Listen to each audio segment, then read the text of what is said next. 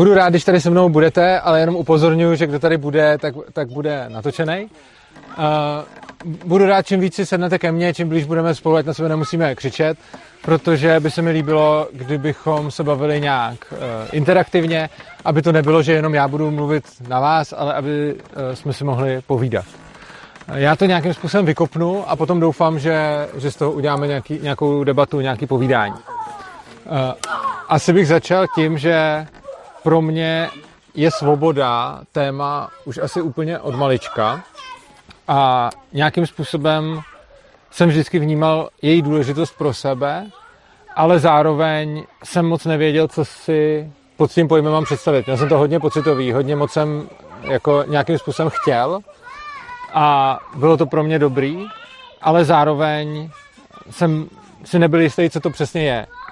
A do svých třeba 20 nebo tak jsem hledal svobodu ve spoustě věcí, jako třeba i v demokracii, a hledal jsem různé její podoby a vlastně jsem nikdy nenacházel nic, co by dávalo smysl, protože všechno se vždycky nějak tlouklo. Třeba jsem měl takové otázky ohledně klasické demokracie, jako dobře, tak když demokracie je ta svoboda, tak co když si prostě 90% lidí odhlasuje, že zabijou těch zbylých 10%. Je to potom teda taky svoboda? A na to mi všichni řekli, to ne, ale to nemůžeš tak brát, to je divný a demokracie je svoboda a tohle to by vlastně nebyla demokracie, protože a vlastně to potom začalo být takový zvláštní, že to bylo spíš jako svoboda to je to, co je dobrý a nesvoboda je to, co je špatný. Pak samozřejmě přicházely takový ty poučky jako nečiň druhým to, co nechceš, aby oni činili tobě, což je sice zajímavá poučka a dokonce jsem se s ní setkal i někde tady v Domu svobodného přístavu, ale mně nepřijde moc dobrá. Protože každý člověk je jiný a klást si hranice tak, že jako co je OK pro mě, můžu dělat ostatním, není podle mě moc dobrá metrika, protože mě nevadí spousta věcí, které vadí jiným lidem a to ještě neznamená, že se k ním tak můžu chovat, protože záleží na nich. Že?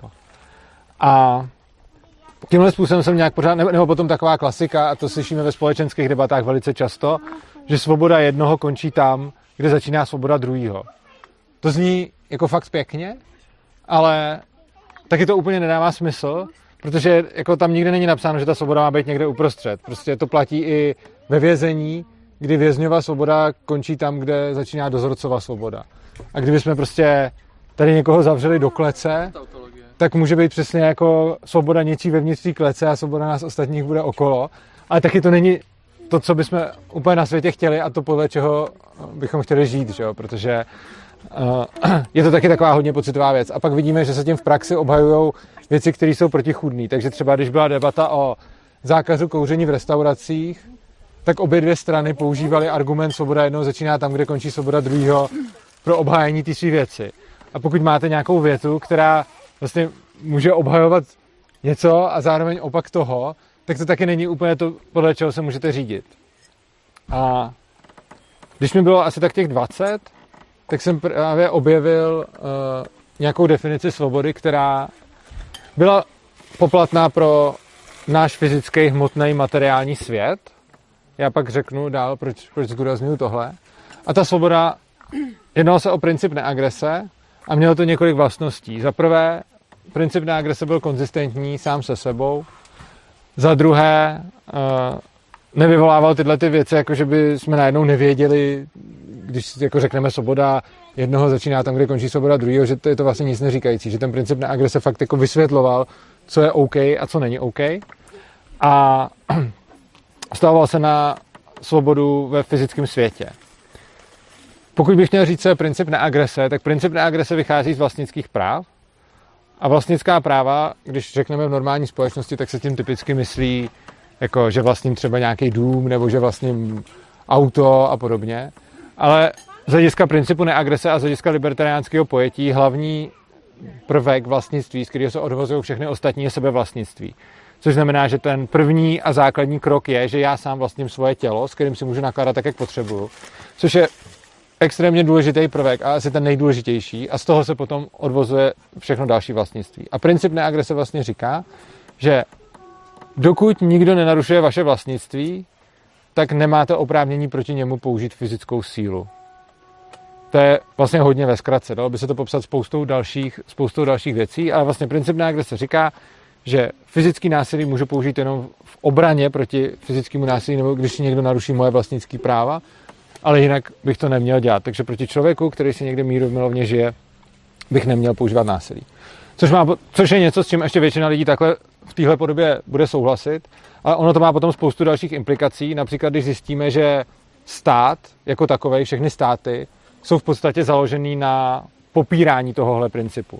Což znamená, že často se schválí zákon, který bude násilím nutit lidi dělat něco, i když ty lidi nikomu žádným způsobem neubližujou. A to dopadne fakt na spoustu jako nejrůznějších oblastí života. Když jsme tady v Domu svobodného přístavu, tak nemůže jako první nezměnit vzdělávání, kdy vlastně stát určuje, jakým způsobem mají rodiče vzdělávat a vychovávat svoje děti, a v momentě, kdy to nedělají tak, jak to schválí ministerstvo, tak jim ty děti můžou být odebraný, což z mýho pohledu je normální únos dítěte, ale stát vlastně tohle jednání legalizuje. A je to přesně o tom, že i rodič, který bude svoje dítě vychovávat pozorně, nebude ho nijak zanedbávat, nebude ho týrat, nebude mu ubližovat, ale bude to dělat jinak, než si přejou na ministerstvu, tak by bylo možné mu to dítě odebrat z hlediska státu, což je podle mě jednoznačně špatně. A můžeme se podívat dál, prostě když se podíváte na třeba uživatele drog, včetně takových, který tím nikomu neškodějí a berou si drogy sami pro sebe a po nikom nic nepotřebujou, tak někdo jim je může dodávat, tak i tohle je vlastně v naší společnosti kriminalizovaný. Stejně tak, když tady vidím vlastně dva lidi z nějaký, řekněme, LGBT nebo queer komunity, o tom tady budete mít taky nějaké povídání, na což se těším, tak vzhledem k lidem podobného ražení stát má taky spoustu zásahů, který vlastně jsou podle mě naprosto neoprávněný. A když třeba vidím, jakým způsobem zachází stát s trans lidma, tak je to extrémní zásah do něčí svobody, tělesné integrity, kdy vlastně stát těm lidem předepisuje, co a kdy a jak mají dělat, a vlastně jim jako určuje, kdy a za jakých podmínek smějí jít na jakou operaci a v jakém stavu se trvávat, což je... Cože? Jak se mají jmenovat? No, jakože vlastně tam, jako jedna věc je ten takový to, jaký máš v občance pohlaví, což je taky voser, a já si myslím, že jakoby vůbec v občance žádný pohlaví být nemělo, protože státu v zásadě nic není do toho, jakýho seš pohlaví. Ale potom mi přijdou ještě mnohem horší věci, než jako doklad, i když chápu, že i tohle může být pro někoho problém. Mám nějaký trans kamarádky, který říkají, že je problém, když třeba přijde na poštu a ukazuje tam občanku, ve který je mužský pohlaví, tak se cítí blbě v té mezilidské interakci, což chápu. Ale ještě jako mnohem horší mi přijdou takové ty věci, jakože na to, jestli člověk může nebo nemůže jít na tu operaci, vlastně to si nemůže rozhodnout sám, ale potřebuje k tomu svolení odborníka, a přesně jak říkala jedna moje kamarádka, jsou tam špatné odpovědi v tom, když probíhá to vyšetření. A jde i o spoustu dalších věcí, když se někdo najde třeba, že zůstane v tom procesu té tranzice, že třeba některé kroky podstoupí a některé ne, tak je tím systémem tlačený do toho, aby tu tranzici dokončil. A jako tohle, do toho jsem se tady trochu zabřednul, protože jste tady vy dva, ale vlastně ono to jenom ukazuje, že jako skoro v každé oblasti něco najdeme. A kdybych tady viděl prostě náruživý sběratele automobilů nebo piloty a podobně, tak se zase budeme bavit o něčem jiném, protože v podstatě ve všech oblastech ten stát zasahuje. Takže to jsem použil jako příklad, to vzdělávání, že jsme tady, a problematiku těch queer lidí. Ano. Když jsi se takhle o tom bavil s lidma na různých besedách, mm-hmm. Dokázal někdo říct oblast, do které jste nezasahuje? Hele, nevím, jestli... Jako nikdo mi to takhle nikdy nešel říct, oblast, do jaký stát nezasahuje, ale... Tyjo, tady proč je ta lavička? Mě to nějak vadí. To napadlo s tím, že určitě se někdo musel hádat, ne? Že jako... Nemůže stát... No, jasně, tak hádají se třeba o tom, že velice typicky je, že lidi tvrdí, že platíme daně dobrovolně. A že to není pod hrozbou násilí, což je... Jo, a je to podle mě hodně absurdní, protože třeba jako chápu, když někdo řekne, platíme daně pod hrozbou násilí, není to dobrovolný, ale je to potřeba, což je postoj, který jsem schopný pochopit. Ale potom, když někdo řekne, daně platíme dobrovolně a není to pod hrozbou násilí, což je vlastně zjevná nepravda, a o tom se to lidi jsou schopní hádat, tak to je podle mě přesně daný tou indoktrinací toho státu, že prostě ho mají potřebu hájit za každou cenu. I v oblastech, kde to vlastně ani nedává moc smysl. No. A v jaký oblasti stát nezasahuje, oni jako podle mě nějaký takovýhle oblasti, nějaký malý budou, nevím, jestli taková, kam by nezasahoval vůbec, ale rozhodně jsou oblasti, kam stát zasahuje celkem málo a jako... Záleží asi jak kde, samozřejmě, záleží na tom, jaký stát, že jo, já jsem myslel v kontextu České republiky, ale máte státy, kde je třeba velká ekonomická svoboda. Mimochodem třeba zrovna tady byla nějaká ta rodina, tuším ze Singapuru, který o tom budou mít taky nějaký povídání. A tam pokud to vím dobře, tak je to sice tam obrovská ekonomická svoboda, ale ne moc velká ta osobní, ne? No. Takže prostě je to fakt hodně rozdílný a záleží, kde se zrovna nacházíte. Protože pokud vím, tak zrovna v tom Singapuru sice ekonomicky si tam můžete dělat skoro co chcete, ale jinak dostáváte pokuty úplně za jakýkoliv nesmysly. A samozřejmě máte státy, které jsou třeba v zásadě slabí a nemůžou to jako prostě vymáhat a podobně. Když se dostanu zpátky k tomu principu neagrese, o kterém jsem mluvil, tak to je podle mě princip, který velice dobře definuje svobodu, která je v našem fyzickém materiálním světě. Princip neagrese moc neřeší nějaký třeba psychický násilí a další věci, je to prostě nad jeho rámec. Princip neagrese řeší fakt jako vlastnický práva, náš fyzický svět a svobodu tady.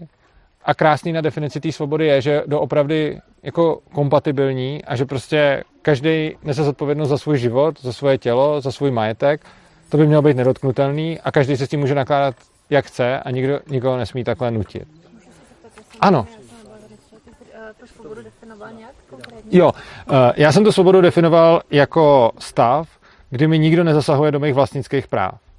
A vlastnickýma právama to je hrozně důležitý. Často si představíme prostě to, že vlastním, já nevím, auto nebo táhle trampolínu a podobně, ale těma vlastnickýma právama zejména myslím to, že vlastním svoje tělo, což znamená, že jako moje sebevlastnictví, moje tělesná integrita by měla být nedotknutelná a já bych měl být ten, kdo si rozhoduje o tom, co udělá se svým tělem. A z toho se potom odvozuje vlastnictví nějaký další. A což znamená, že každý si může dělat, co chce na svým a za svý, ale tak, aby nezasahoval jako do majetku ostatních, zejména pak do jejich tělesné integrity, ale i do všeho dalšího majetku. A tohle je definice, kterou jsem objevil, jako ono se to dá definovat ještě i víc a koho by to zajímalo, tak to může najít v mojí knížce nebo na webu. Když se podíváte na webovou stránku ancap.urza.cz, tak je tam kapitola o principu neagrese, kde mám vlastně to, celý ten princip neagrese i to vlastnictví velice přesně definovaný.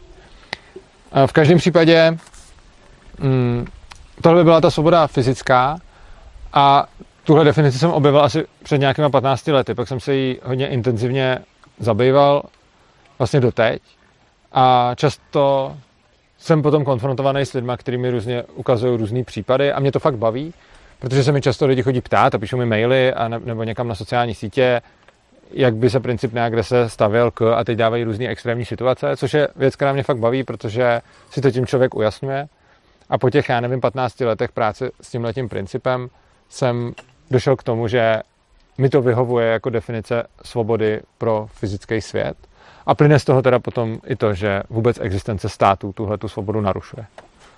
To, čím se zabývám posledních třeba, 5 let nebo tak, je nějaká svoboda, řekněme, duchovní nebo svoboda mysli a tam vám k tomu zas tolik říct nemůžu, protože jsem teprve na začátku a protože k tomu pořád se někam dostávám, nějakým způsobem i pocitově začínám víc vnímat a víc objevovat, ale nedokážu to ještě slovy úplně vyjádřit.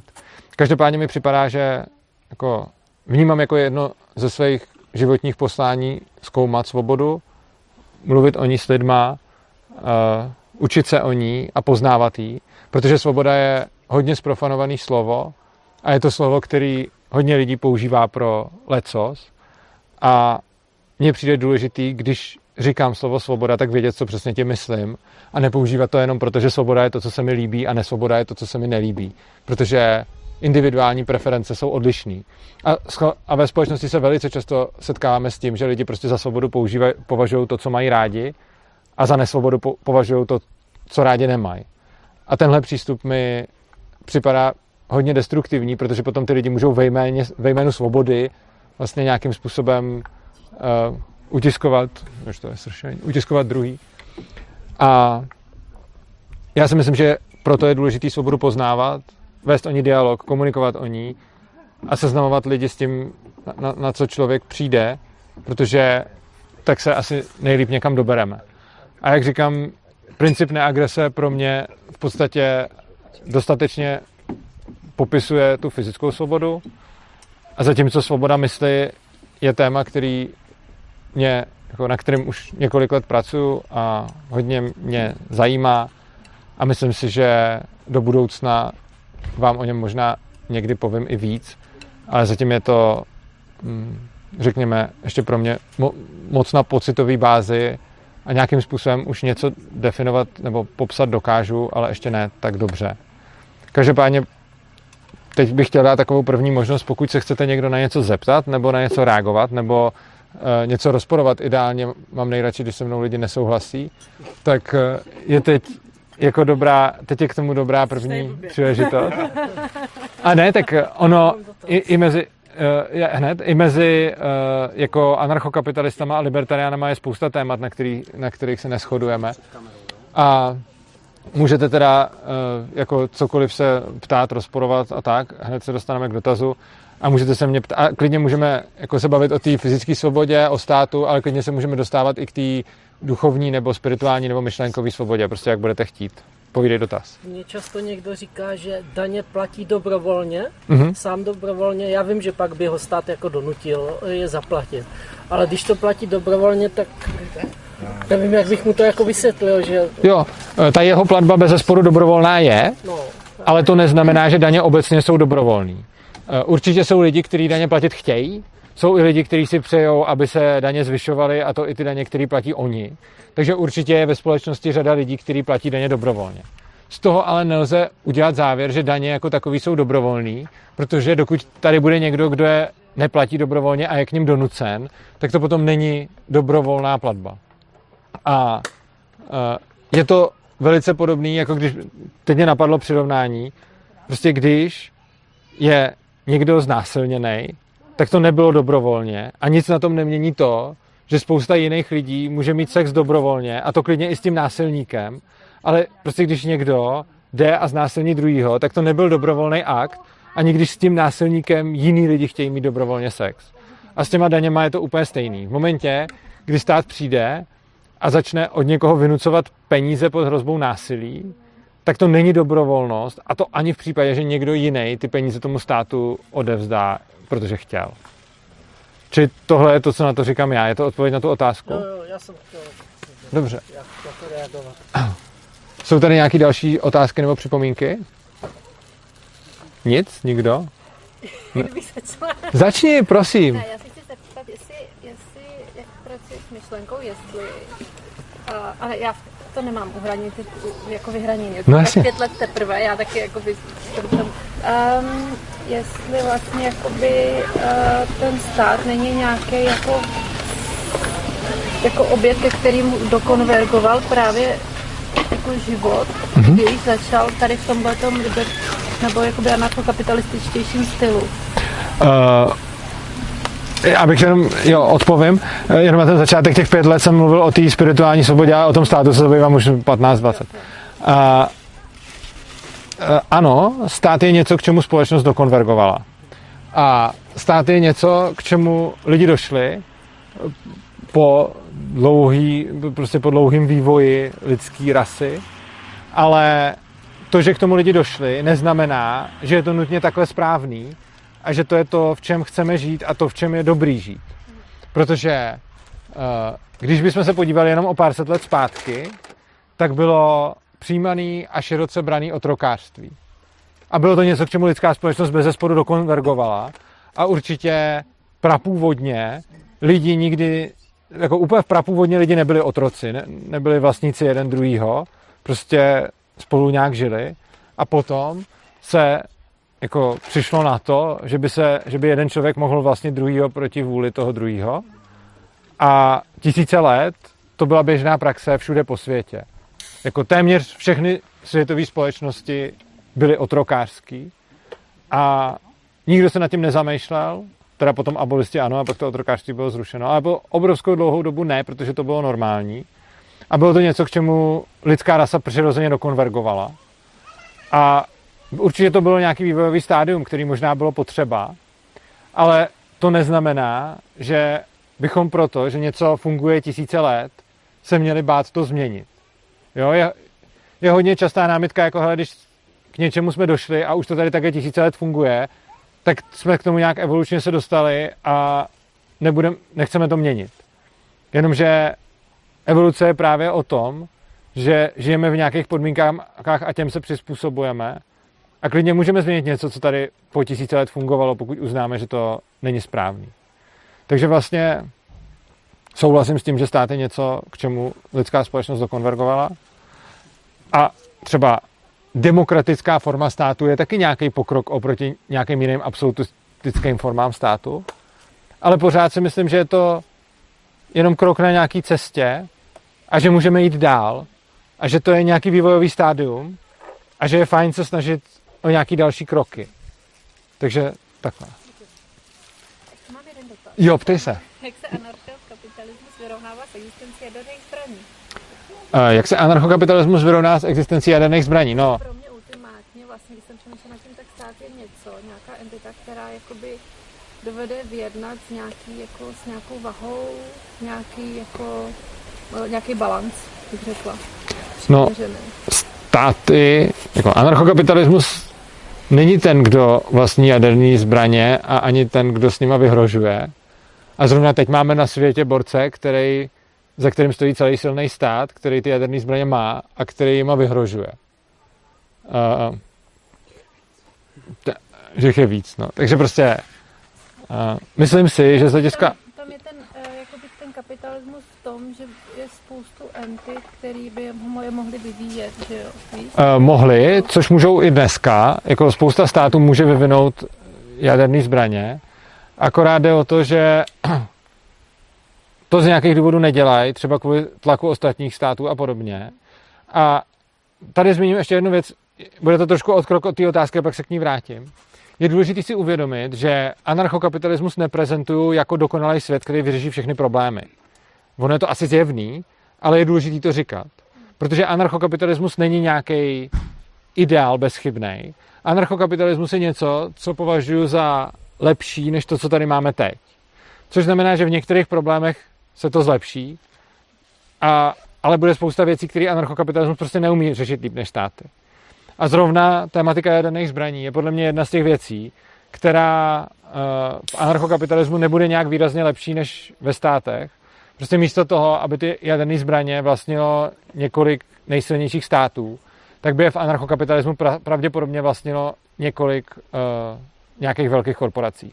Přičemž je otázka, a to jsem zrovna řešil nedávno na jednom livestreamu, že se mě na to někdo ptal, jestli by potom těch vlastníků jaderných zbraní nebylo víc, což je možný, já to nevím, protože těžko se dá předvídat, jak by fungoval ten trh, ale myslím si, že úplně jako důležité je si uvědomit, že státy mezi sebou vzájemně žijou, jako mají nastavený vztahy anarchisticky, neexistuje žádný nadstát, jo. Takže ty státy mezi sebou mají vztahy, které jsou v podstatě anarchistický. Mezinárodní právo je v podstatě anarchie. Ne na úroveň jednotlivce, ale na úroveň těch celků. Protože tam nemají žádnýho nad sebou arbitra. Prostě kdo se mezi sebou nějak musí domluvit, nebo po dobrým, nebo po zlým. Teď už to jde docela často po dobrým, často to bylo po zlým. Je dost možný, že to jde po dobrým, mimo jiné i v důsledku těch jaderných zbraní. Jo. To je taky zajímavá myšlenka, že dost možná se státy jsou schopný dohodnout v míru proto, že nikdo nechce riskovat jadernou válku a dokud se riskovala jenom konvenční válka, tak to bylo snazší. Jo? Tohle je taky docela možný. Každopádně ty jednotlivý státy teď vlastně nějaké jaderné zbraně a nechtějí, aby je vlastnili další státy a máme Myslím na světě státy jako třeba Japonsko a podobně, který by dokázali ty zbraně vyvinout, ale asi nechtějí potom čelit těm následkům z hlediska těch ostatních jaderných velmocí, protože by to pravděpodobně zvýšilo nějaký napětí jako celosvětově. S těma korporacema to bude pravděpodobně dost podobný, že budou jako nějaký vlastně ty zbraně asi nebudou chtít, aby potom každý vlastnil jaderný zbraně, takže se budou o to snažit. Co si myslím, takže ale připouštím, že je možnost, že by jich teoreticky mohlo být víc, což by byla nevýhoda asi. Oproti tomu existuje podle mě jedna zásadní výhoda a to, že státy nemusí řešit ekonomickou efektivitu, protože na to mají zdaní. Takže když máme Sovětský svaz, tak Sovětský svaz klidně zdaní všechny lidi, nechá je umírat hlady a vyrobí za to jako obrovský počet jaderných hlavic. A je to úplný overkill, prostě to vůbec nedává ani smysl, aby někdo měl tolik jaderných hlavic. Přesto je mají a můžou s nima, já nevím, často se říká zničit mockrát celý svět. Já si myslím, že tohle to není úplně pravdivá informace. Myslím si ale, že můžou třeba zničit všechny hlavní města na světě a zabít prostě určitě jako miliardy lidí by dokázali. To proto, že ten, kdo vede stát, tak z toho, jestli udělá nebo neudělá atomovky, nemá nějaký moc vlastní jako finanční profit nebo zisk, ale prostě zdaní ty lidi a pak postaví atomovky. Oproti tomu si myslím, že ty korporace potřebují vydělávat a jsou motivovaný ziskem. A tam si právě myslím, že by nebyla motivace dělat těch atomovek tolik, prostě protože je to neefektivní. A umím si teda představit, že by v anarchokapitalismu bylo několik subjektů, možná i víc než v tomhle světě, který budou vlastnit jadernou hlavici.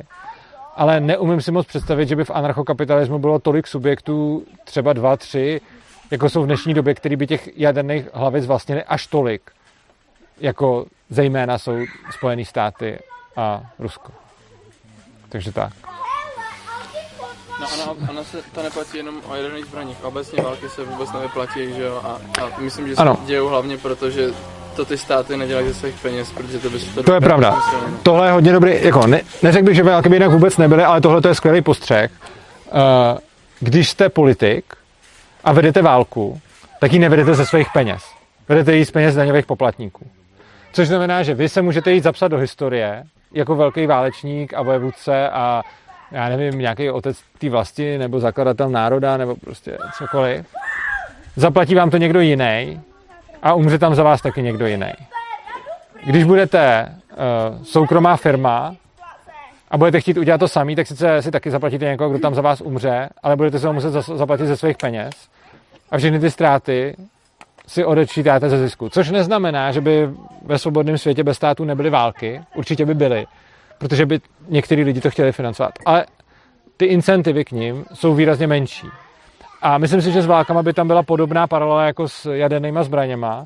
Myslím si, že v anarchokapitalistickém světě by bylo pravděpodobně víc konfliktů než v dnešním, ale myslím si, že by byly lokálnější. Což znamená, že jako počet nějakých jako v úzovkách válek by byl možná větší než teď, ale rozsah těch konfliktů by byl výrazně menší. A myslím si, že by další výhodou bylo, že ti lidi, kteří by bojovali v takových konfliktech, by byli profesionálové, kteří si to sami vybrali, ale nedělo by se bez státu pravděpodobně to, že by byli do válek poslaní lidi, kteří jsou prostě civilové a normálně jako chtějí žít a nemají moc zájem na to mít někam válčit. A když se podíváme do historie celého 20. století, 19. vlastně zpátky, tak to celé hodně spočívalo v tom, že nějaký vládce buď je tam prostě poslal pod hrozbou smrti, anebo ty lidi aspoň zmanipuloval, že prostě musí bránit ten svůj národ a musí tam jít bojovat. A přijde mi, že něco takového by se ve svobodné společnosti bez těch států dělalo hůř a válčili by spíš profesionálové, pravděpodobně na nějakých jako lokálnějších konfliktech, kterých by nejspíš bylo víc, ale jako předpokládám, že ve výsledku bychom se pak mohli vyhnout jako globálním konfliktům, jako byly třeba světové války, ale i třeba konflikt takové velikosti, jako je teď současná válka na Ukrajině. I třeba konflikty takové velikosti, jako byla válka na Ukrajině, včetně vyhrožování o zapojení jaderných zbraní, by podle mě jako ve svobodné anarchokapitalistické společnosti jako měli mnohem menší pravděpodobnost se takhle vyvrbit, protože vlastně i to, čím je omlouván ruský vpád na Ukrajinu, je vlastně nějaký ten ruský národ, že jo? Takže myslím si, že tohle je zase... A ten národ je často spojený se státem, což si myslím, že i ve svobodné společnosti by existovaly národy samozřejmě, protože každý by mluvil nějakým jazykem, ten už ho jako přiurčuje k nějakému národu. Ale myslím si, že by tam nebylo tolik rozšířené vlastenectví, které dělají ty státy. A myslím tím teď to vlastenectví takový to špatný, ne to vlastenectví typu jako mám rád svůj zem, svůj jazyk, prostě místo, kde žiju, ale takový to vlastenectví typu jsem lepší než ty ostatní. Tak myslím si, že to druhý vlastenectví je často vytvářeno právě tím státem, tím, že ten stát se stotožňuje s pojmem národ. Vlastně pojmy stát a národ jsou dva rozdílný pojmy a státy se často snaží právě využívat lásky lidí, kterou mají ke své vlasti, ke svému jazyku, ke svému domovu a snaží se tyhle ty emoce, které ty lidi mají, spojovat s vlastníma cílema. Takže když se pak podíváme na to, jakým způsobem vznikly ty obrovský světový konflikty, jako třeba světové války, tak přesně tam byl apel na to vlastenectví, na ty i pozitivní emoce, to, že ten člověk má rád místo, kde žije, má rád jazyk, kterým mluví a tak dále, tak tyhle pozitivní emoce se skrze manipulaci dají přetavit do toho, aby ten člověk vzal zbraň a šel zabíjet lidi, který nikdy ani neviděl z důvodu, který mu pravděpodobně ani nejsou moc jasný. Myslíš ve spojení jako s nějakou nadřazeností, jakože vlastně ta láska k národu, že je jako zmanipulovaná do pocitu nadřazenosti? Hele, můžu někoho poprosit, jestli byste když tak mohli říct dětem, jestli by to, protože mě se v tom nedobře povídá totiž. Děkuju moc. Hele, s pocitem nadřazenosti to spojený bejvá, ale myslím si, že nutně nemusí bejt. Když se podíváme na konkrétní případ třeba té druhé světové a nacisty, tak tam to určitě s nadřazeností spojeno hodně bylo a tam na té nadřazenosti vlastně stavěli, že jsou nad lidi a pod lidi. Oproti tomu si nemyslím, že to musí být nutně takhle, protože tam jde vyvolat i jiné věci, jako třeba strach o to, že nám někdo tu kulturu vezme. Takže lze s tím pracovat i tak, že hele, milujete svoje děti, milujete svoji vlast, milujete svůj domov, milujete svůj jazyk, milujete svoji kulturu a tohle to nám někdo chce zvenku vzít, takže běžte, vemte zbraň a zastřelte je, protože jsme v ohrožení. To je další způsob. A myslím, že těch způsobů, jak toho využít, bude celá řada a myslím si, že státy to hodně třeba, když se podíváme do sportů, tak sporty jsou často, až třeba na můj oblíbený sport, kterým je Formule 1, a který jsou, kde jako týmy nevystupují státy, ale různé firmy, což je taky hodně ancap přístup. Ale většina sportů je, že reprezentuje někdo nějaký stát, respektive národ, ale on je to často i stát. Ten stát se za to krásně schovává ve smyslu, že ty lidi to stmelí a cítí nějakou tu sounáležitost, což neříkám, že je špatně, jako cítit sounáležitost lidma, to je naprosto OK. Ale myslím si, že se to potom v podání státu dá dobře zneužívat i ke špatným věcem, to, že člověk cítí sounáležitost, která je dobrá a tu je možno potom zneužít. A myslím si zase, že něco takového by určitě dělali i korporace na volném trhu, že by nějakým způsobem apelovali na sounáležitost lidem a vlastně to vidíme i v reklamách, že se to děje, že vlastně spousta reklam je, že jako budeš cool, že budeš patřit mezi zase nějakou skupinu lidí, když to není definovaný tím národem, ale že prostě jako nějaká emoce sounáležitosti se použije pro to, aby člověk koupil produkt. Ale pořád použití na to, aby koupil produkt, je lepší, než použití na to, aby šel někoho střílet. A nemluvě o tom, že ty státy dělají tu věc, že se s tím národem přímo jako stotožňujou. A tam je hodně velký to propojení. A korporace, která bude vyrábět, já nevím, pračky nebo počítače, se marketingově ne tak dobře stotožní s tím, že jste Čech. Jo, jako my vyrábíme pračky a vy jste Češi, tak je kupte by ještě šlo, ale už je velice těžko, jako my vyrábíme pračky, vy jste Češi, tak vemte zbraně a běžte postřílet konkurenci s jinýma pračkama. Oproti tomu, co jde docela dobře, je hele, vy jste Češi, jsme český národ a my jsme český stát a jako český stát hájíme zájmy českého národa a teďkon premiér řekne, že v zájmu českého národa, lomeno státu je něco a ty lidi to potom jdou dělat. Takže tam je podle mě ta manipulace skrz to vlastenectví výrazně snažší. A třeba to je důvod, proč já sám sebe nenazývám vlastencem, i když někteří vlastenci mi říkají, že na základě toho, co o sobě říkám, vlastencem jsem, protože třeba to, s čím já se extrémně moc definuju, je jazyk. To je pro mě něco velice podstatného, příjemného a důležitého. Samozřejmě mám i rád místo, kde žiju a podobně. Ale třeba moje vnímání národů je často vnímáno podle jazyků.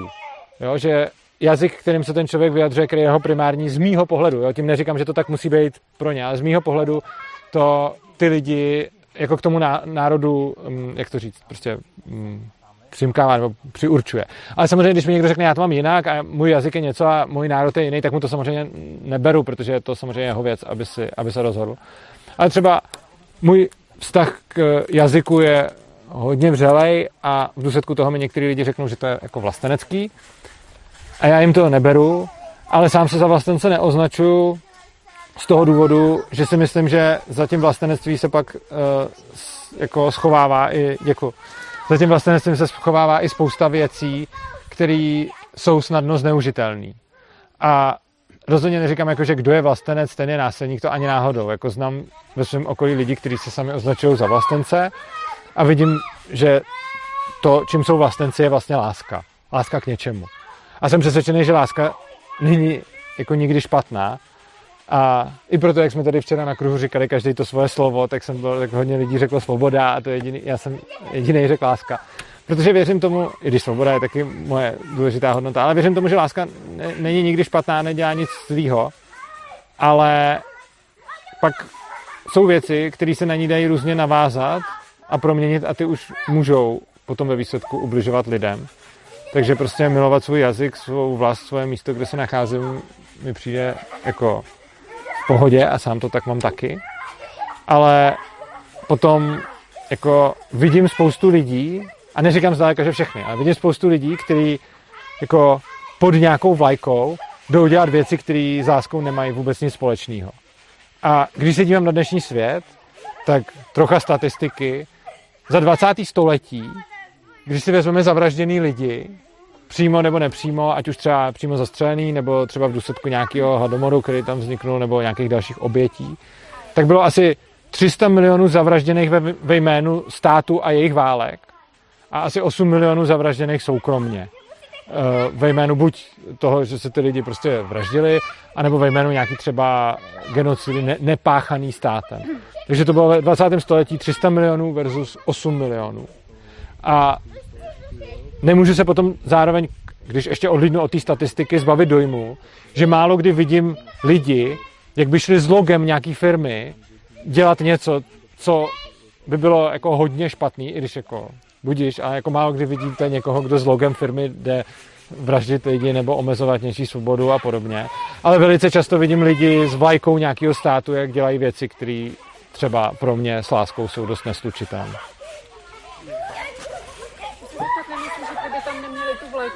Že by tam chtěli mít něco jiného? Určitě ano. A souhlasím s... Cože? Třeba náboženství. Určitě. Já sám jsem křesťan, ale souhlasím s tím, že ve jménu náboženství, včetně křesťanství, bylo spácháno neuvěřitelně moc zla v celé historii. A mrzí mě, když vidím, jak Ježíš hlásal o odpuštění a milosrdenství a pak spousta lidí ve jménu Ježíše vzalo meč a šlo zabít nějakého člověka a tvrdili, že to dělají pro Boha. Takže ano, lidi mají tendence být násilní a mají tendence si to za něco schovávat. To je určitě velká pravda. Na druhou stranu věřím tomu, že to není jenom tenhle ten jeden směr. Ono to jde oběma těma směry, což znamená, že lidi chtějí být násilný a hledají si záminku, jako řada lidí chce být násilný a hledá si proto záminku a tou záminkou může být vlajka nebo kříž nebo cokoliv. Ale řada lidí taky nemusí být vůbec násilných a to jsme viděli třeba v těch světových válkách, kdy asi si neumím představit, že by skoro celá populace, která narukovala, byli jako násilní magoři, kteří vlastně chtěli zabíjet lidi. Byť se to v těch lidech někde asi nachází, protože všichni máme v sobě spoustu jako složek. Tak ale potom, když vidíte, jak někdo je schopný zmanipulovat jako vysoké desítky procent lidí nějakého národa, aby fakt šli a vraždili jiný lidi, tak tam si myslím, že ta implikace platí obráceně. Plus ještě vidím jeden velký rozdíl mezi vírou, ano. A to jak ta implikace, že možná mi ušla? To, co vlastně říkala Eva, bylo, že lidi můžou být násilný a potřebují něco, za co to schovají, třeba tu vlajku. A že kdyby neměli tu vlajku, tak tam dají něco jiného, třeba ten kříž. A já říkám, že tohle to určitě platí a že to je pravda, ale zároveň taky některé způsoby vedení těch lidí způsobují, že i lidi, kteří by jinak násilní nebyli, bejt začnou. A jako příklad uvádím třeba ty světové války. A ještě bych řekl jeden rozdíl mezi tím, kdy je to náboženství a kdy je to stát. Církev se projevovala násilně a nesvobodně po stovky let. A když vidím zejména třeba katolickou církev i dneska, tak se asi neprojevuje přímo násilně, ale vidím tam jako spoustu prvků nesvobody. Z mýho pohledu, a nechci tím urazit žádného katolíka. Já sám jsem teda evangelík, ale to je asi jedno. Na druhou stranu si myslím, že člověk může věřit v Boha, a já věřím, bez toho, aby to vyžadovalo nějaký násilí a bez toho, aby to vyžadovalo, aby prostě někomu něco bral, někomu zasahoval do života a někoho řídil. Já sám nemám potřebu ovládat ostatní lidi a věřím v Boha. A nikdy jsem ve jménu Boha nešel nikoho zabít, okrást, ani mu udělat nic špatného, protože věřím, že Bůh je láska. Ve státu si myslím, že je jeden podstatný rozdíl.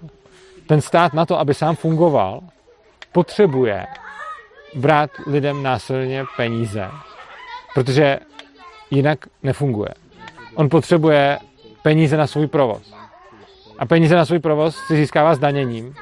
A zdanění v sobě implicitně obsahuje hrozbu násilím. Ty máš pořád dobrý hudební vkus. Takže to v sobě obsahuje hrozbu násilím a tím pádem vidím velký rozdíl mezi státem a církví. Počkej, tam máme nějaký... To bylo asi dobrý.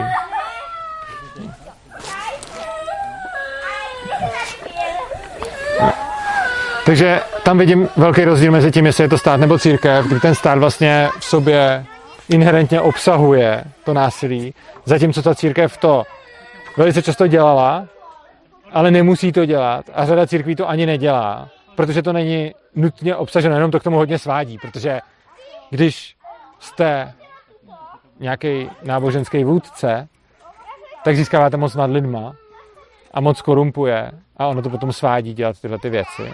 Ale není to podstatou.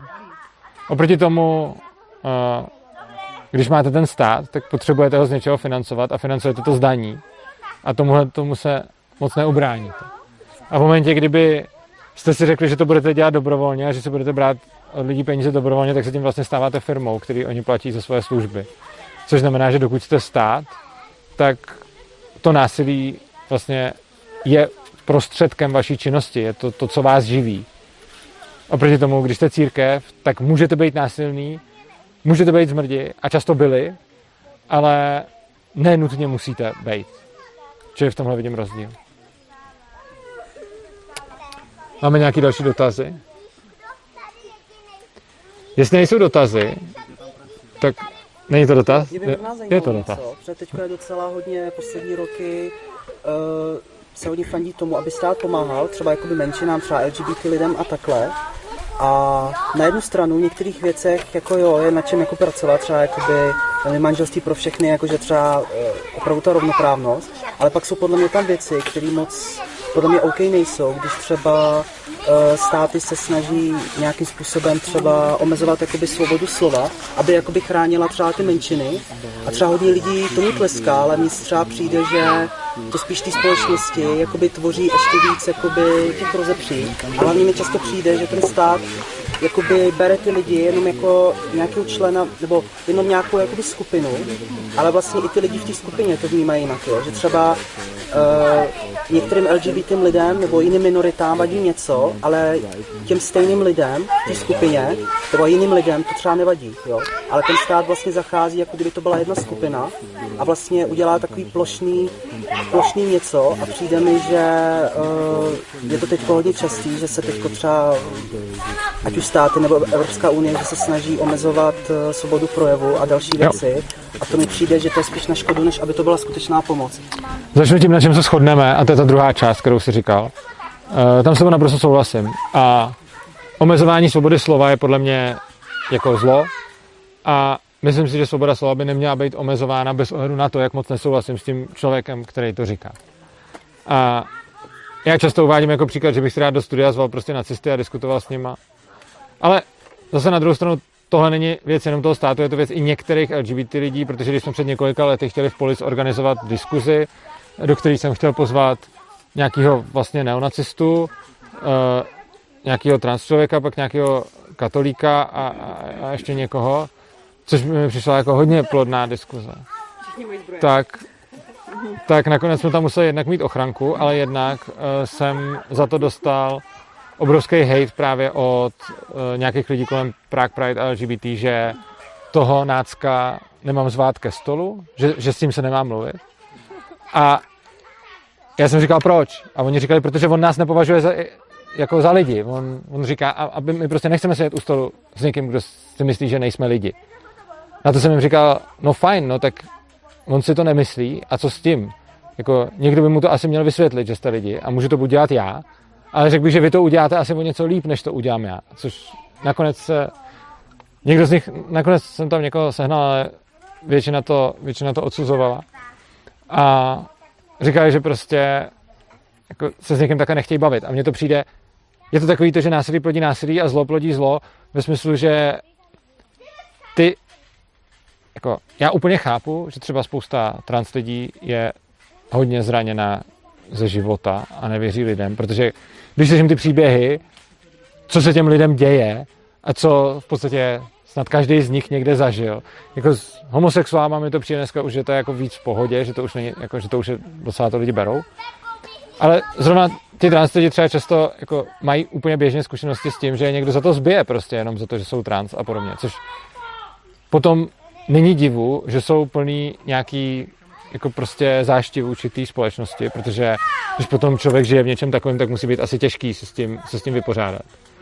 Na druhou stranu, když potom ten výsledek je, že oni řeknou, on nás nebere vůbec za lidský bytosti, tak my se s ním vůbec nebudeme bavit a s ním nemáš co sedět u jednoho stolu.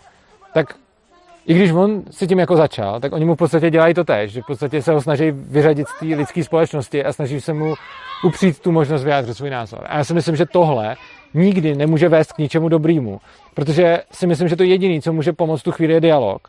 A že pokud prostě vidím někoho, kdo je...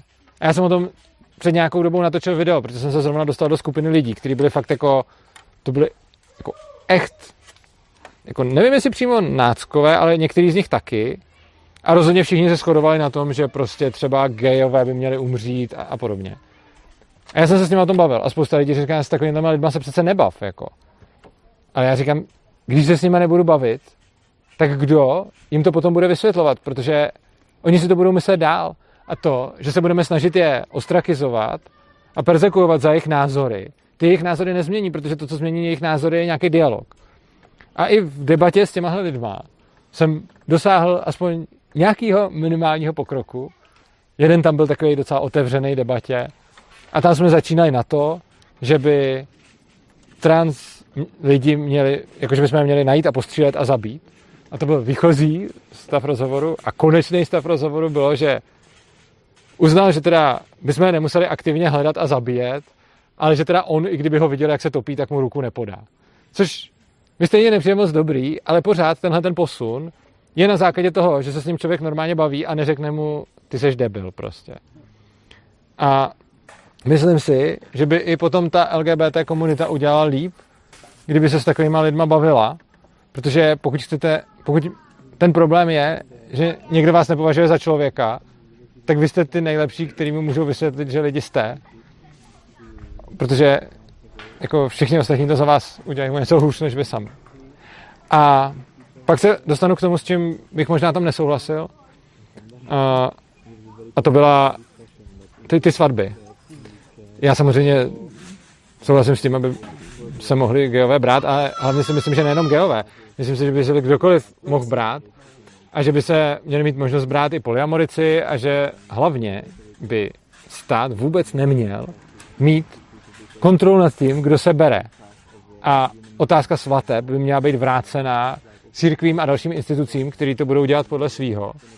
A když vlastně řekneme, je dobře, že stát se snaží teď pomáhat homosexuálům tím, že jim umožní se brát, tak je to vlastně trochu paradox, protože stát jim vůbec nemá co povolovat a je to podobné, jako když bychom měli prostě nějakého násilníka týpka, který tyranizuje svoji manželku a dá jí teďkon vycházku na odpoledne a týpka si může jít ven, tak si řekneme, on je hodnej, on jí povolil, aby šla ven.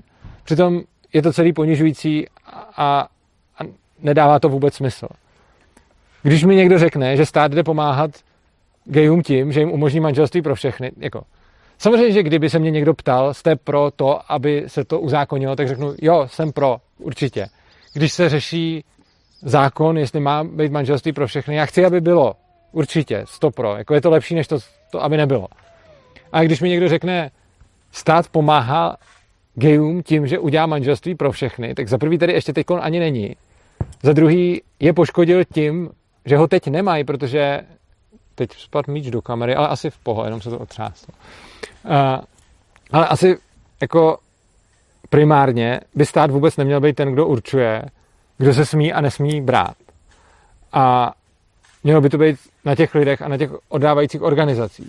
A pak je samozřejmě v pohodě, že tady budeme mít církve, který řeknou, my prostě geje neoddáme a my oddáme jenom muže a ženu a neoddáme žádnou jinou kombinaci. A tohle by mělo být jejich absolutní právo a oni by si to měli rozhodnout, protože je to jejich církev, jejich pravidla, jejich organizace, jejich svatby, takže v momentě, kdy, jako já zase nechci, aby byl někdo donucený dávat manželství všem, to určitě ne. A prostě pokud si udělají církevní sňatky a tam to bude prostě vždycky muž a žena, podle jakýchkoliv kritérií si oni muže a ženu označej, jsem s tím naprosto v pohodě. Ale zároveň by potom mohly existovat jiné organizace, které klidně oddají prostě 2G nebo 3, nebo oddají člověka se stromem, nebo prostě cokoliv jim bude připadat za smysluplný. A tohle je podle mě svoboda, že neexistuje správné řešení pro všechny. Lidi jsou hodně různý a nemůžeme hledat jednu škatulku, do které všechny nacpeme a očekávat, že to bude fungovat, protože nebude. A já naprosto chápu, nebo jako dobře, chápu spíš racionálně než pocitově, ale chápu a respektuju, bych spíš řekl, to, že někdo řekne, já tady mám církevní manželství se svojí ženou a pokud by jako dva gejové měli mít tohleto stejné manželství, tak mě to nějakým způsobem uráží. Já sice nechápu tu jeho emoci zatím, protože mě by to neuráželo, ale respektuju tu jeho emoci zatím. A důsledkem toho je, že by určitě ten člověk měl mít právo se nechat oddat tu organizace, která mu slíbí, že oddá jenom muže a ženu a že tohle je toto jeho manželství, to, co pod tím jako on uznává. A je to za mě úplně v pohodě. Prostě ať to tak má. Takže určitě si nemyslím, stejně jako to mám s tím vzděláváním, nemyslím si, že by bylo dobrý státem všem vnutit jako svobodné školy. Jako to určitě ne. Stejně tak by bylo dobrý nevnutit státem všem prostě gay manželství. Ale zároveň si myslím, že by každý měl mít tu možnost. A tohle je tak ve všem, protože nikdo si asi neumí představit lidský potřeby, jaký jsou všechny možný. A nikdo nedokáže napsat pravidla, které by vyhovovaly všem. A proto věřím v decentralizaci a v to, aby si každá skupina lidí určovala pravidla takový, jaký vyhovují jim. A na druhou stranu potom řeknu zase něco, co podle mě bude spoustou lidí zase odsuzováno z té druhé strany. Já si myslím, že pokud někdo chce si otevřít svoji hospodu, která bude jenom pro heteráky, tak si myslím, že by na to měl mít právo. Stejně jako když někdo řekne, já tě jako gej nezaměstnám, tak si myslím, že by i na to měl mít právo. Protože si myslím, že by nikomu nemělo být vnucováno, aby poskytoval služby lidem nebo zaměstnával lidi, kteří jsou mu z jakýkoliv důvodu nepříjemný, bez ohledu na to, co já si o tom důvodu myslím. Protože je podle mě hodně důležitý nepovyšovat svoje vlastní preference nad preference ostatních.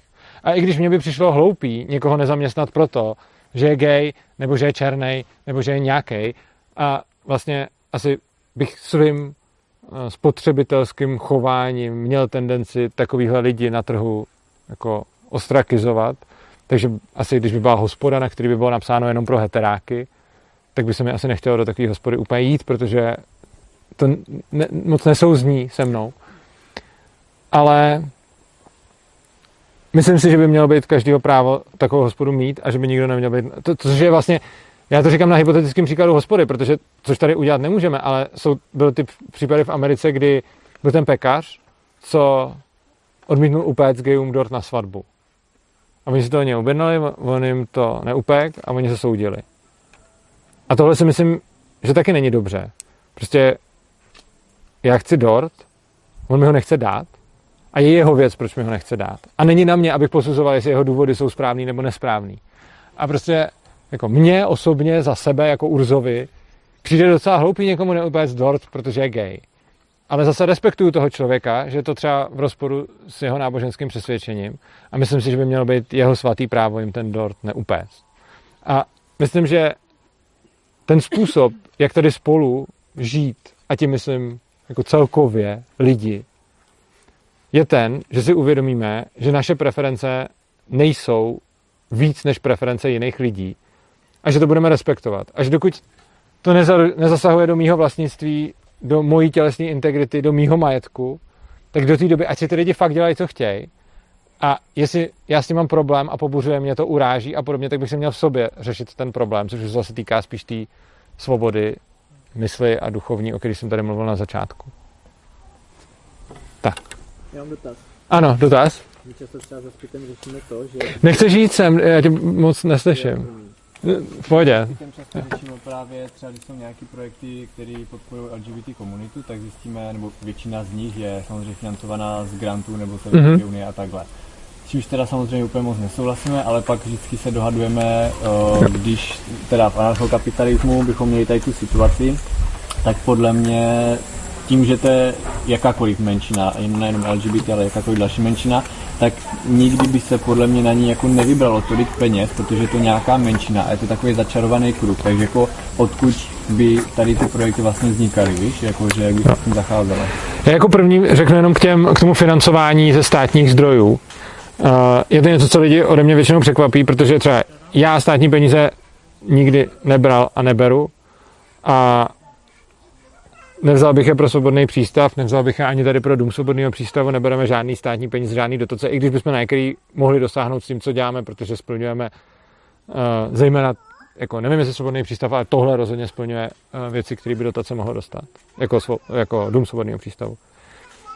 Ale a i když já to nechci, protože se mi to příčí a protože si chci jenom ty peníze, kterými lidi dávají dobrovolně, tak ale neodsuzuju to, když někdo jiný bere státní peníze, což znamená, že když ty mi řekneš pro LGBT komunitu dělám projekty a beru na to státní dotace, tak já jsem s tím OK, protože a když mi to řekne kdokoliv na cokoliv, prostě, když mi někdo, jako občas se stane, že třeba, a nebudu to jmenovat, ale prostě třeba někdo z mých autorů na Misesu nebo ve Stokách mi třeba svěří, hele Urzo, já jsem táhle bral něco, nebo jsem na nějakých dotacích a stydím se za to.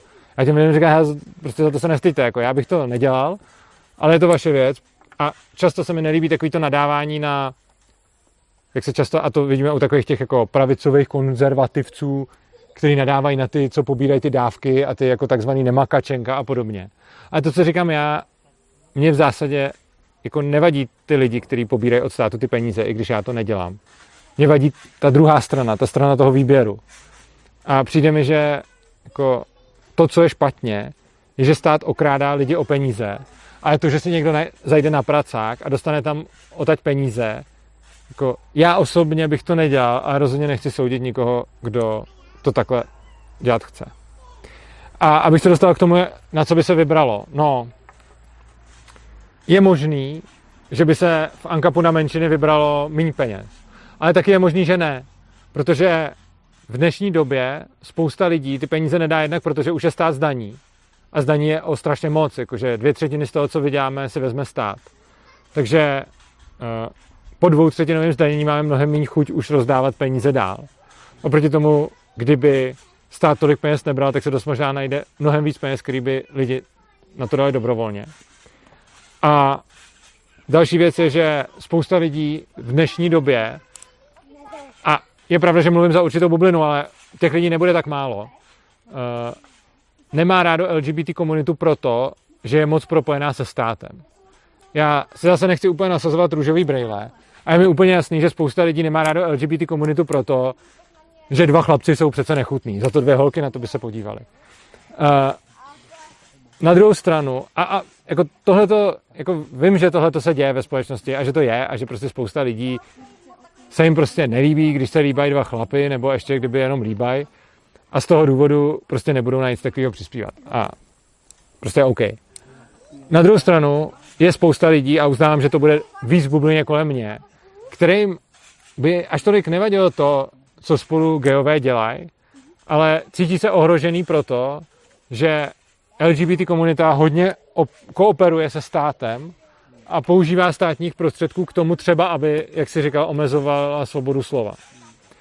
A umím si představit, že na jednu stranu, jako nevím jestli, ale možná byste v Ancapu vybrali méně peněz, já to fakt nevím, tohle, a myslím, že to nikdo nemůže vědět.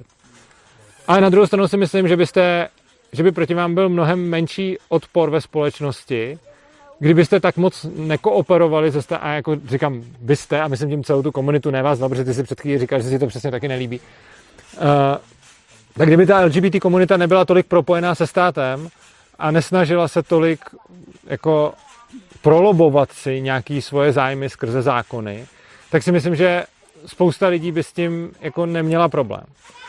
Mně třeba, a to je jako jedna z věcí, za kterou jsem asi nejvíc kritizovaný ve svojí tvorbě od samotných libertariánů, je to, že podle nich jsem jako moc nakloněnej LGBT komunitě a že říkají, to je přece ta levičácká socialistická věc a ty s nima jako kooperuješ.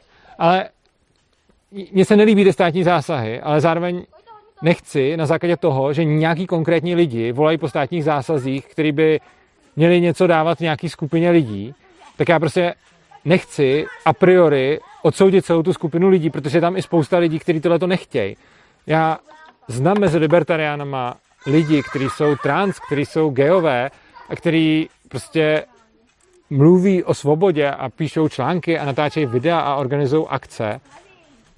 A já si těch lidí vážím a mám i mezi svýma jako lidma v mém okolí, jako který znám, mám lidi z LGBT komunity, mám jich, jako nevím zase, jestli je to bublina, ale mám jich tam jako relativně asi dost. A znám se s několika trans lidma a se ještě víc jako homosexuálama. A tím pádem prostě mi nedává vůbec smysl, abych jako odmítal tu komunitu jako celek. Nicméně vidím, jak často jsem kritizovaný za to, že to nedělám a jak často mě kritizují třeba lidi, kteří mě sami přispívají.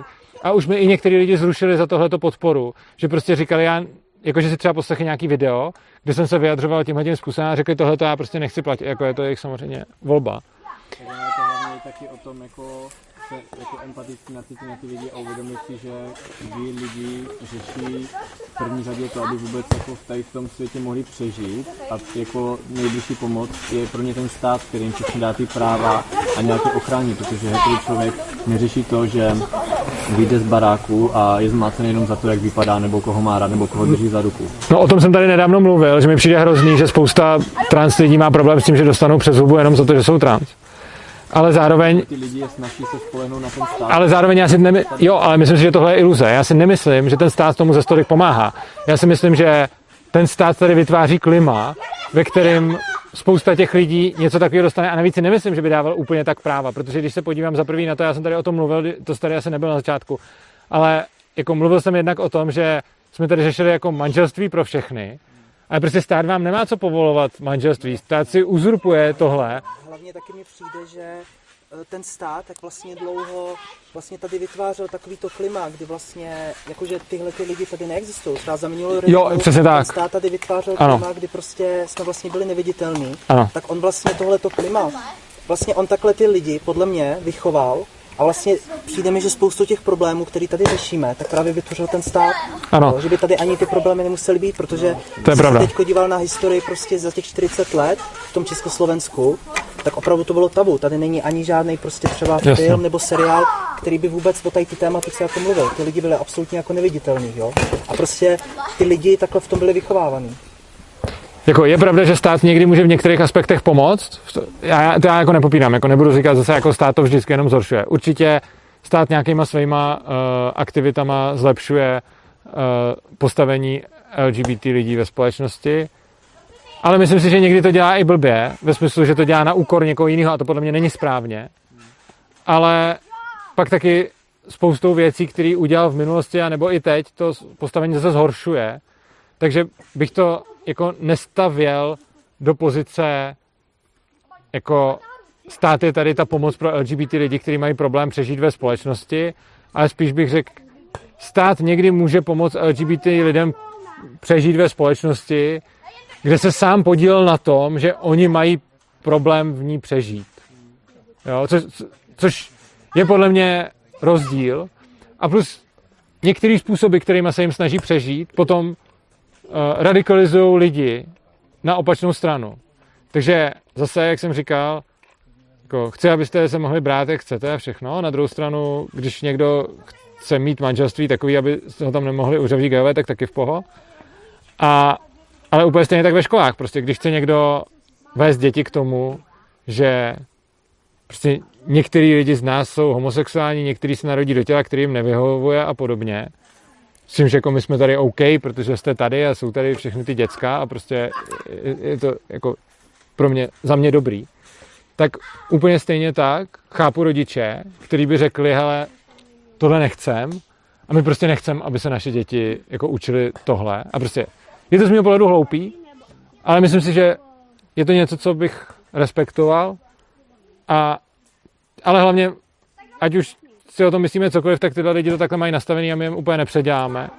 A v momentě, kdy budeme jejich dětem ve školách nutit prostě nějaký výchovy tímhle směrem, tak oni jednak si myslím, že těm dětem stejně vysvětlí, že jsou to kraviny a že prostě jako ty děti jsou často homofobní třeba po rodičích. Já to jenom dokončím tuto. A potom ale hlavně ten člověk, který mu někdo vzal děti a proti jeho vůli je učil o tom, že gejové jsou hodní, tak ten člověk potom daleko spíš, až se ožere v hospodě, ti dá přes držku, protože ho bude štvát tohle, než kdyby to ten stát neudělal. Ale jak říkám, není to také černobílý, má to dvě strany té mince, takže zase neříkám, že to jako je jenom, ale jenom ukazuju tu druhou stranu, protože tu první si zmínil. Pavel, co jsi chtěl? Já mám také dve veci, ktoré vlastne by som sa trošku rozvinul tie tvoje myšlenky, čo tu zazneli.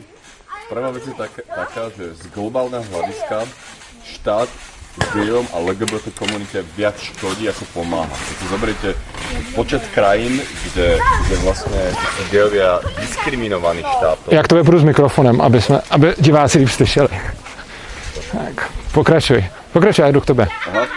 Keď si zoberiete koľko štátov na svete a v ktorých z nich majú gejovia práva a v ktorých tie práva naopak nemajú a sú diskriminovaní, tak v tom globále ten štát tým gejom reálne viac škodí ako pomáha. Ano? To vám môžem povedať, že my máme fakt skutočne maličko štátov západného sveta, kde ten štát je akože gay friendly, ale vo väčšine štátok sveta je gay unfriendly, teda škodí tým gejom. A Palo je cestoval i přes celý svět, takže to ví. Z globálneho hľadiska, keď to beriem akože spriemerované na celom svete, tak štát určite viac škodí gejom, ako pomáha. Hej.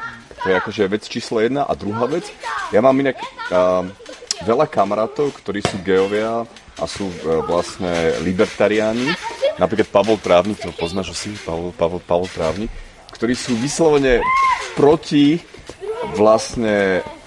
proti tomu, aby ten štát tým gejom akokoľvek pomáhal a myslia si, že tí gejové by s tým štátom nemali interagovat. A takových je víc mimochodem, já znám spoustu takže, dalších libertariánských komunitě. Takže mám kamarátu gejov, ktorí sú striktně proti štátu a oni a ten Pavel Trávník napríklad vypracoval, on je právnik, on vypracoval zmluvy a sadu rôznych zmluv, ktoré môžete na Slovensku ako gejovia podpísať. Sú to kontraktuálne normálne zmluvy a keď ich podpíšete, tak máte rovnaké práva, ako keby na Slovensku sme mali proste gay manželstva a normálne ste sa zobrali. Takže to je dobrý, no tohle bohužel v Čechách nejde, my jsme zkoušeli to stejný v Čechách, ne kvůli gejům, ale kvůli, oni by to gejové mohli využívat taky, ale zkoušeli jsme to kvůli lidem, kteří chtěli mít manželství, ale nechtěli mít státní manželství. A zjistili jsme, že v Čechách tohle to nejde, že v Čechách to také nejde. A je dobrý, že na Slovensku ano. Na Slovensku to jde a nielen mezi hocikým, hej. Prostě můžu to být i hetero, gejový a hocičo. To znamená, že on namiesto toho, aby vlastně chcel, uzurpoval si vlastně, aby za peníze všetkých daňových poplatníků ten štát prostě chránil menšinu, tak jednoducho vytvoril alternativu mimo toho štátu, kterou navrhuje prostě používat. A to mi přijde jako taky... Jo. Velmi zábavný. Hele, ale když pak vyjedeš na Slovensko... No tak tam už to je problém, no. Ano, to je pravda. Že třeba o děti... No, to je pravda. A není to jenom tohle. Tohle jsme řešili třeba ohledně toho, že jsme s Terezou lítali na paraglidech a přesně jsme řešili, jestli se budeme brát státně nebo ne. A nakonec jsme, krom toho, že jsme si udělali nestátní svatbu, tak jsme to ještě podepsali na úřadě a pak se to docela hodilo. Protože když jsem se potom vysekal v té Itálii, tak to, že byla moje manželka, bylo přenositelné do jiného státu, zatímco když jsme na Slovensku podepsali smlouvu, tak ne. Každopádně já vám teda všem děkuju, že jste přišli. Já už to tady budu pomalu ukončovat, protože mám ještě nějaký, jsem domluvený ještě na nějaký kol a mám ještě nějakou práci teď konc. Takže já vám děkuju za to, že jste sem přišli a za prvé...